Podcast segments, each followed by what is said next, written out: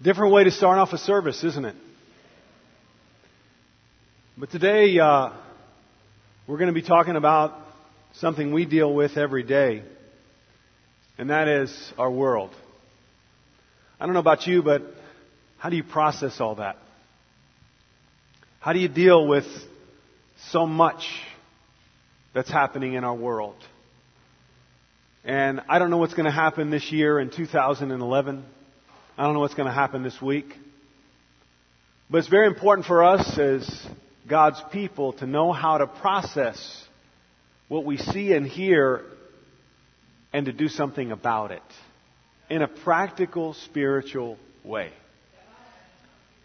I don't know about you, but uh, how do you respond to stuff like that? And for many people, the news cycle that we live in is much different than any other time in the history.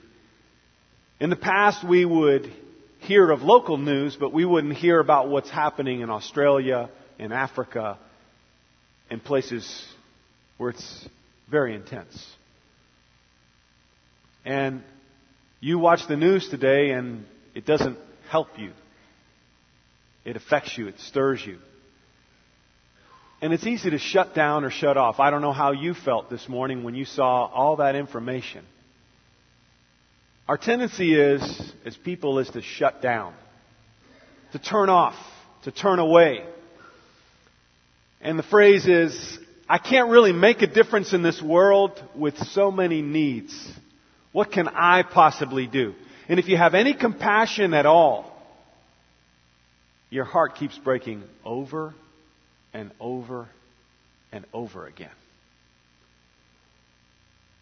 And you know, for me personally, uh, being a minister, and I know the elders can relate to this, but in the church, all the bad stuff tends to filter to one or two places. And I'll, I'll confess just telling you, for me, sometimes it's very difficult to hear so many needs. And people call me and say, hey, do you know this is happening? Do you know this is happening? Do you know this is happening? And can you pray? And you know, there's times where I get tempted to shut down. What can I possibly do with so many needs? How can I possibly help all these situations? And for our grandparents, they never had to deal at this level because everything was local. You wouldn't hear about something that's happened in Tucson because it's in Tucson and you live in California. The only thing that you would hear would be something local a natural disaster in the county. Or if somebody got divorced, you would, it would be a family member. But today we, we need to learn how to process things. And I want to begin looking at a passage. And if you're visiting with us today, you maybe came here think, thinking the idea, well, can't we just see some, something good? Can we focus on something happy today? Well, there is happiness at the end of it.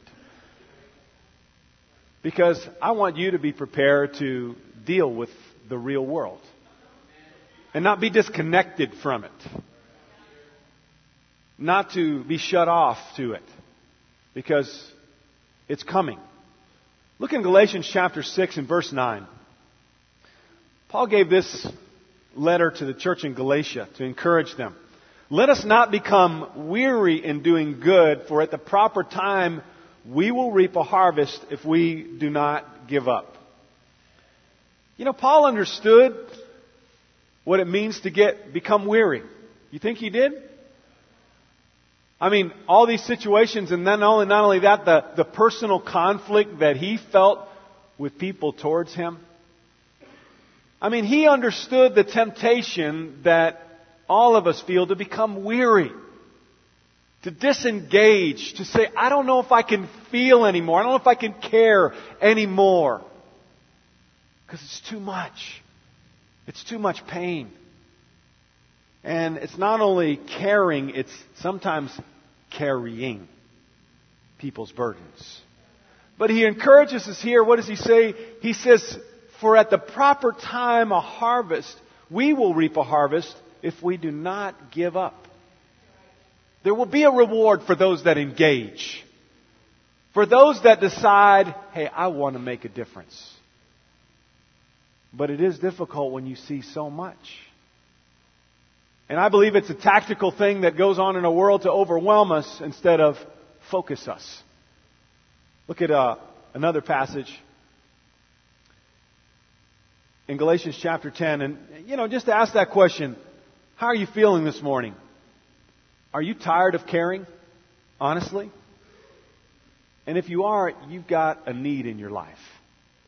Let's look in Galatians chapter 10. Very next verse it says, Therefore, as we have opportunity, let us do good to all people, especially those belonging to the family of believers. This word opportunity, if you translate it in the Greek, the literal translation, what it means is time. As we have time, have you got time today? Have you got time this year to make a difference in someone's life? Have you got time to care? To take an initiative? And so the Bible's teaching us right here that we need to make the most of the time that we have. Because life is short. We're not going to be here forever. And we want to know that our lives were well vested. That we, instead of contributing to all the carnage, we made a contribution to making it better. And it is possible. And Paul is saying here, don't disengage. Don't withdraw. There will be a reward. And then look what it says in Galatians chapter 2, uh, chapter 6, verse 2. It says, carrying each other's burdens, carry each other's burdens, and in this way you will fulfill the law of Christ. You know, there are two main commandments that Jesus shared. Anybody remember? Number one, love the Lord your God with all your heart, soul, mind, and strength. And the second, love your neighbors yourself. So if you're a Christian, can you really disconnect? Can you really unplug from all that? Can you really dull yourself and say, I'm not going to care anymore? This is the law of Christ caring. Making a difference is something we have an obligation to Christ to do. But it isn't easy. And I'll be the first one to tell you, you can get weary of caring. But the last thing we need to do is disconnect. And, you know, this is it. In spite of the fact that we will have problems, we have problems we can't solve, like the world coming apart, which it literally is, God says we are responsible for someone, somewhere. And I'm going to share with you a way that you can make a difference in this world in, in a spiritual way. And as you start this year, as you begin this year, I want to encourage you to have a plan, to have a focus. How am I going to do this? But if you just kind of try to wrap your arms around everything, you won't be able to do it. Here's a solution, and I want to share it with you. Are you ready? This is big. Do for one what you wish you could do for everyone. Let's say it all together. Do for one what you wish you could do for everyone. Again, do for one what you wish you could do for everyone. Think about that. Can you really change everyone in this world? Can you go over to Abidjan and fix the, the revolution that's going on there, the turmoil that's happening right now? Can you fix that? No. But what you can do is you can help someone here in West Covina, one person, you can make a difference in their life. That one person. Think about that. And so I can focus what I want to do for the whole world if I could do it. If I could help the whole world. If I could stop the pain. If I could stop the suicide. If I could stop abortions. I'm going to do it for this one person what I wish I could do for everybody else. That's a change of the way we think. And I believe it's a tactical thing that uh, the world we live in, and I believe in evil forces, but the evil forces really try to overwhelm us so we end up doing very little. And we got to be smarter than that. And we got to be tactical. No, I know I can't fix everything, but I can help one person. I can make a difference in one person's life. And guess what? If you're here today, brother, sister, you're that one person. Someone made a decision to focus on the one. And you feel pretty special now. I'm the one. But guess what you're in turn now need to do? Is turn around and help. But you know, we were taught when we were younger, we were taught a phrase when we were kids. That's when it started for me. That when you ask for an exception to something, let me give an example.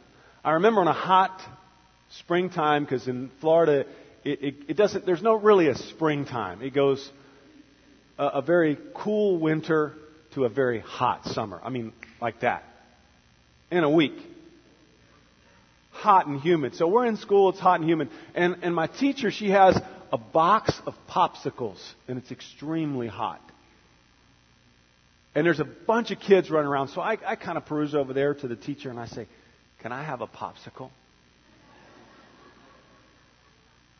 What do you imagine she told me? No. Why do you think she told me no? Because if I give you one, I have to give everybody else one. Right? We heard that from our teachers. We heard that from, you know, all kinds of people. Even when if you're in a big family, like I was, five kids, you got that from mom and dad. Well, if I give you one, if I make an exception for you, and we hear it all the time, coaches, I got to play everybody. Right. And, and you know, let, let's deal with let's deal with the reality of this. And, and that's the, the thought. If I, if I do it for you, I got to do it for everyone, but let's flip this phrase that we hear. I can't help save everyone, but I can help save someone. I wish I could save everyone, but I can't. So, you know what I'm going to do with my life and time? I'm going to save someone. I'm going to help someone. And that's our call as disciples. That's how Jesus did it. He didn't, he, he spread out the nets and he healed a lot of people, but his real ministry was focused on a few people. And he understood if I focus on a few, those few are going to focus on a few, and those few are going to focus on a few, and guess what's going to happen? It'll change the world and we won't dilute it, the effort that we make. But in the U.S., we get bombarded with so much, even abused animals. Have you seen that commercial lately for abused animals? I mean, you read the stuff that we saw this morning, and then you want to think about animals, cats, and dogs. I'm like, wait a second. Okay? Save a human being's life or help somebody or a kitty cat. Maybe I lack compassion. Okay? Listen, people, and I make sure my family understand this with our dog. I love our dog. But he's a dog. People are people. And we get bombarded with so much stuff. And, and you and I can't settle in for the excuse, I can't do it all, so I won't do anything. And I would say there's a good number of us here today that are in that position. I can't do it all, so guess what I'm going to do? Nothing. And I know many of a disciple, many of a Christian that ended up in that spot. They got weary from caring, from making a difference, and guess what they did? They checked out. Or maybe they never engaged. But when they watch the news and when they see all this stuff, they get overwhelmed and they shut off or when they come to church and they hear the needs in the church. And what, what God wants to teach us today is maybe you can't help everybody. But I want to ask you this question Who is the one going to be this year in 2011? the one that you, and I want to make this an individual lesson today, not a community lesson, an individual lesson. Who is going to be the one that you make a difference in their life this year? You can't change everything in the world, but you can. You can help one person. And this is, this is for the teens. This is for the college students. This is for the singles. The mar- doesn't matter what state in life you are in, God can use you to help one person's life change. And you do for them what you could do for everybody else, what you wish you could do for this world. And it can give you some satisfaction when you watch the news. You say, Well, I'm doing something about making a difference. And I know I can't help those people in Tucson and those families, and, but I can do something here. And I can make a difference here. I can make a difference on my college campus. And that's what I want to encourage you to do today is that the one that you wished you could do for everybody else, that you'll make a difference in that person's life. If you take anything away, if you're a little distracted right now, this is, this is it. This is the lesson in a nutshell. Okay, so put your cell phone down if you're texting or anything else like that. If you're thinking about, you know, the, the, the NFL game later today, set that aside. Engage with me one, one for one minute. Okay? Come back from the daydreaming and engage here with me. What I'm asking you, what God is asking us to do as Christians, what you wish you could do for this world, do for one person this year. It's that simple. It's that easy. But that's not fair. If I help one person, what about all the rest of people? As we said earlier, it's not about fair anymore. I want you to make a deliberate decision not to be fair anymore. I mean, I try really hard to be fair with, you know, Lauren and Nick, my kids. But you ask them. Is he fair? No.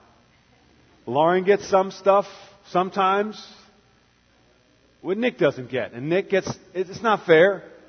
And your mom too. Was she fair?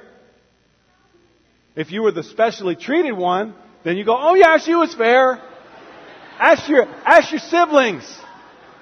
Okay, maybe maybe it's not, you're not the one to ask. Ask your siblings. Was she fair? And they may say, absolutely not. Ayumi got it all. She was the special one. You know, but life's not fair, is it? So why should you be fair? And when you're talking about 6.8 billion people, can you really be fair? No. So I'm saying, don't be fair anymore. Focus on the one. And it's not about being fair, it's about doing the right thing.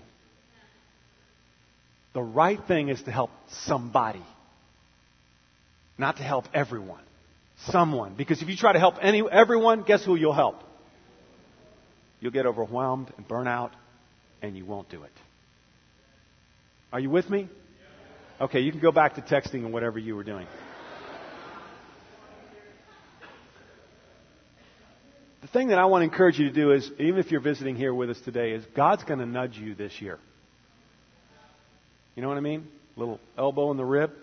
Hey, can you help him? Can you help her? Particularly if you're, if you're engaged with God and if you have a conscience and you, you have a sensitive heart, you, you hear that nudge. You feel that nudge. And you say, this week may be the week where God puts it on my heart to help the one. And maybe to get to the one, you've got to, you know, talk to a few people, help a few people so you can find the one. Next week, we're going to be having our Bring Your Neighbor Day. But I want us to change the way we think. It's one more Sunday. And every Sunday is an opportunity to help someone find God. And I believe they'll find it here and they'll find it at your home and find it spending time with you. They'll find it wherever they are. This is just one vehicle that we try to use the fellowship. This, because it's special. The singing, the worship, the prayer. And I believe God is with us when we come together to worship. I leave here changed compared to when I come. And so I want to give you some tips for 2011 as we talk about one, not everyone. Number one, go deep rather than wide. Go deep. Now, we talked about this a couple weeks ago, but this is a little different. Go deep rather than wide. What am I talking about? Let's say you have $100. Okay? You can give $5 to 20 people. But is that $5 really going to make a difference in someone's life? They may not even be able to get a real good lunch with it. Maybe, you know, one of those dollar deals or something like that. But it's not going to really make a big difference. But if you find one person and you give them a hundred dollars, you can make a lot of difference with a hundred dollars. Right?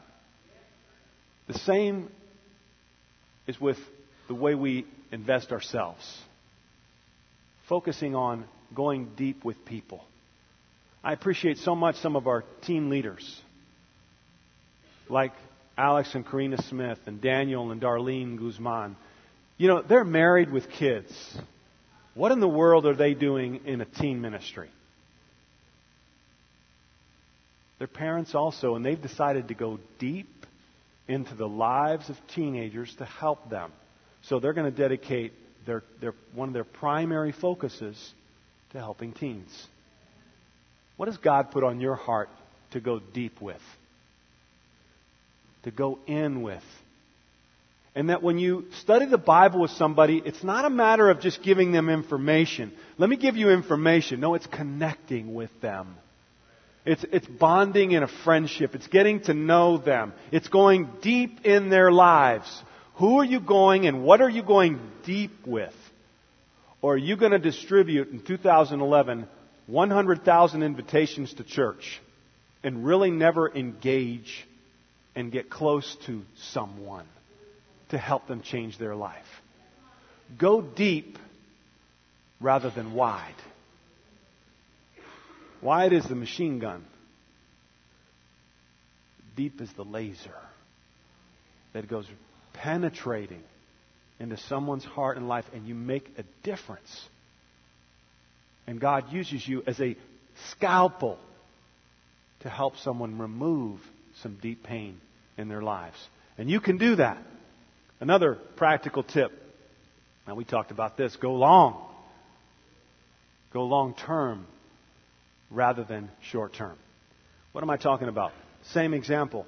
Our team leaders. They've been there for a couple of years now. And even in our Kingdom Kids rotation, we do a four month period, right? I just want to throw it out there. Do you think four months is enough time? But what's the problem? Some people feel like, man, in four months I want to get back into the, the, to the fellowship and but what about the kids? And so I just want to throw it out there for the future. Because I know it's the way some of our teachers feel when they've served that four months and they leave, they go, hmm, I don't know if I want to leave yet. I don't know if I've finished. You know, and I appreciate the brothers in the, in the sound table back there. They, they've gone long term to serve and make sure our sound, and it's made a big difference. But what if people were kind of rotating all the time, in and out, in and out, even our ushers? What if people rotate? They're in and out, they're in and out, they're in and out. Would we really see the progress? And in some things, we got to stay the course so we can really make a difference instead of dabbling in things a jack of all trades, or a professional at something very specific. So I want to encourage you, whatever it is, go long term rather than short term. And then number three, go time, not just money. You know, America is one of the few places in the world where you have a trash can for money. You know what I'm talking about? You know those cans, those change cans? We have one in our house. It's a little box, and we throw all of our spare change in it. You know what that is? It's a trash can for money. We just throw it in there. I got, I got one in my car. It's a little change thing, a little change compartment. Just throw it in there. Do you know that in most places in the world they would never do that? They never have a trash can for money because every cent matters. They would keep it in their pocket. They would keep it close by because every penny means I need to use this to get by. Or our recycling bins. I don't know, I don't know how many of you know how much is in that. We throw away money. But to think about time, what's, what's keep, maybe money, the actual physical money, isn't a valuable commodity anymore. But you know what's a valuable commodity? Time. Oh man, you mess with people's time, you're messing with. They get upset. Waste my time, I'm going to get upset. Because my time is very valuable, right? So we think. Whose time is it really? How much time do you have really? Wouldn't you rather invest your time in something that's valuable? Like helping somebody else? And so I want to encourage you, set aside time this year, this week, and make it a regular thing where you set aside time to invest in doing something about this thing that we see all around us, making a difference in one person's life. If you change one person's life, it changes everything. I'll give you another example. Robert Lickfelt, we had dinner with uh, the Meads. It's okay if I share it. Robert Lickfelt called for four months straight the Meads, Diane Mead in particular, because he reached out to her and called them before every Bible talk for four months. Before every Sunday, he would call, right? And they got annoyed. They'd hung up on him several times, but he kept calling. There was one time, I'm going to go ahead and say it. There was one time that Robert called and Kevin answered the phone, and Robert said, Hey, love for you guys to come to church. And Kevin goes, It's your boyfriend, Diane. This is before they're Christians, okay? This is before. And so he tosses the phone to her, and guess what? The phone doesn't hang up. It rolls around on the ground, and they started to argue. Right? Am I telling it right? Robert, I'm sorry, but this is, this is how it works. Robert hears the whole argument. Ooh. Calls back later and says, Hey, you guys, are you okay? And that's how it started. And they saw their need. And when the time was right, he was still around. He gave his time to call, to follow up. What, what if he had not dedicated four months to bothering them, to annoying them? And they, they needed that. Some people don't need that. They need one phone call or a week's worth. And some of us do this. We stop calling. I don't want to bother them. Really. But that's what they needed. And some people need that to stay in there with them. Go time. But in America, we throw money at our problems. We think, like the federal government, well, we're going to send billions of dollars to Rwanda to fix the problem. And does it really fix it? Does it really change it? And we think by throwing money at things, it's really going to make a difference. No, it, it, requires time. It requires an investment. And you are that person. You are the one that can make that difference. So go time, not just money. But money is something that you can invest in, something that you feel that's very important. But make sure you follow along with it. As you give your tithe here in the church, I want to encourage you, give your heart with it. Give your time with it. So that the two can be in conjunction. So, who is it going to be in 2011? Who was it in 2010? There are a number of you that in 2010 you were the one. And maybe in 2009 you were the one. Maybe, maybe 10 years ago, 12 years ago, you were the one. Somebody invested a lot of time in helping you not become one of those statistics. Right? And there was an array of them. But now, thank God, and thank that person, you're no longer involved in that. You're not a part of that statistic. Who are you going to in turn help? And what if, what if everyone did that? What if everyone picked out one person? Look at, look at this group here. What if every one of us made a difference this year in one person's life? And we made it our focus. We would change effectively double our number. Isn't that intense to think about that? And that you go to bed in December 31st of 2011 going, mm, what a great year. As you help somebody to get their life right. And I want to encourage you, don't run and hide. And the truth of the matter is, we can't grow weary as disciples. As much as I sometimes want to push back from all the needs, I remember what Jesus did for me. I remember what He gave me. And, and I want to remind you, because some of you have a conception of our church, our, our fellowship, and think, well, we're a good sized church, about 500 members. We live in a population of 1.5 million, just in the East San Gabriel Valley. 1.5 million. Are we a big church? Have we really made a significant difference in our community yet? And we spent a few years kind of staying the same number, with the exception of last year, right? If we grab this, this year and the years for the rest of our life, if we do this, we're going to make a significant difference. And not only if we do it, but if we pass it on to the person that we help and says, as I have helped you, would you do the same to someone else? What do you see happening?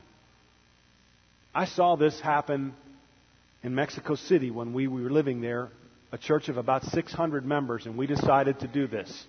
Every member engage and not think of it as a 600 member church, but we're still a small mission church. We're a little church just like we, we were when we went to Bogota, Colombia to start the church. We were 11 members, and each group, each faith group, small group, saw themselves as a mission point.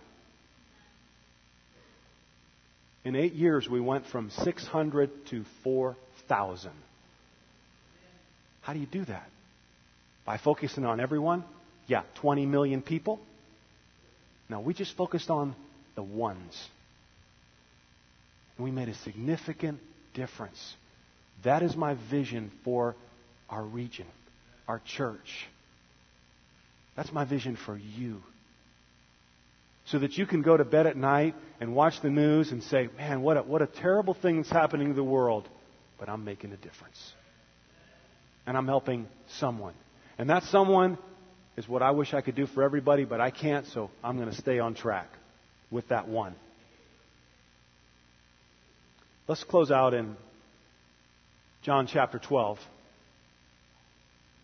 This is Jesus' words that he said to his disciples. He says, I tell you the truth, unless a kernel of wheat falls to the ground and dies, it remains only a single seed, but if it dies, it produces many seeds. The man who loves his life will lose it, while the man who hates his life in this world will keep it for eternal life. Whoever serves me must follow me, and where I am, my servant also will be. My Father will honor the one who serves me. So are we serving the church when we help people? Were we serving the church yesterday? Mm-mm. We were serving God. We were serving our community. And it makes a difference because people notice. God's still around there's still some good in this world. They see you and they say, there's still hope. Because you're you. And you care. And you're making a difference in their life. So hope is alive. But Jesus was that one seed. If I give my life for you, then what will happen to all the rest that I produce? It will produce many seeds. You know, we've been talking about big prayers this year, right? Let's listen to what Jesus' big prayer was. Now my heart is troubled, and what shall I say? Father, save me from this hour? No. It was for this very reason I came to this hour. Now, what Jesus is talking about is he's talking about he's approaching his death, and he felt the pain and he felt the pressure that he was going to have to go to the cross and suffer the way he did. He knew it was going to happen. But look what he says here Father, glorify your name. Then a voice came from heaven I have glorified, and I will glorify it again. What was Jesus' big prayer, I ask you? Can't miss it. It's in red. What is it? Use my life to glorify your name. Use my life to glorify your name. What's your big prayer this year? Okay, I want to help this person, help me with my finances, you know, help a family member, you know, change this situation, change that situation. I want to encourage you to include on your big prayer right here glorify your name through my life. Use my life to make a difference in this world with one person this year. I can't change everybody, but I can help one. And that's what Jesus did. You know when Jesus died and was raised and he went back to meet with his followers, you know how many were there? You'd say, wow, it was probably thousands, millions of people that Jesus affected in a three year period. He healed thousands. He preached to more, t- tens of thousands, maybe hundreds of thousands of people. You know how many were left after his death and resurrection and when he, they called the meeting together? 120. go, wow, that's not a very big difference that he made. I think he made a pretty big difference, wouldn't you say? Because every single one of those 120 understood the responsibility. We're going to change the world, but we're going to change the world one by one, soul by soul. And then God just did something amazing with them. This is what you can do. So, what's your big prayer like Jesus's? And the truth of the matter is, I don't know how much time we all have. But I want to encourage you what if this was your last year to live? That's a scary thought. What if this is your last year? And you say, Well, I'm young. That'll never happen to me. I got, I got lots of years left. Oh, really? Are you sure? Because it's all around us, guys, in case you're not paying attention. Are you ready to be, for it to be over? And are you ready to look back at your life and say, I made a difference with the life that I was given, the time that I was given? I made a difference. And the joy that comes from making a difference in someone's life is amazing. The fulfillment then you can watch those statistics and you don't have to be heavy hearted because you know, okay, I'm in my lane. I'm doing what God has called me to do. But it requires of us. Jesus had to be strong with God in order to help other people. And that's why he prayed. He called out to God, help me, give me strength so that I can do it. And some of you, you come into this year a little, a little weak. Not strong enough, and you know it It's time to go to God for strength so that you can be the one that makes a difference in another person's life. It's not about perfection. You don't have to be Jesus, but you have to have certain amount of strength so you can help somebody else.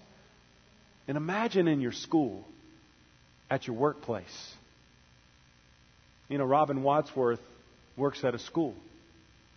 And she is slowly, deliberately making a difference among parents at her school. Isn't that awesome? It's always been her dream. But when she looked at it from the vantage point of, okay, I got to help all the parents, she goes to those PTA meetings and looks at all those parents, she gets overwhelmed. But she said, I'm just going to look for the one. And then the one comes to Christ, and then another one, and then another one helps another one. and you have a revolution beginning. It takes faith to believe what I'm talking about today. But I want us to remember the price that Jesus paid and the focus that Jesus had as he focused on the one. You may not be able to save everyone, but you can save someone. So I want to encourage you with that this year. And uh, I believe you won't have to feel so heavy, and it can be a great thing to know my life counts and is making a difference in this world. Let's pray for the communion. Join me.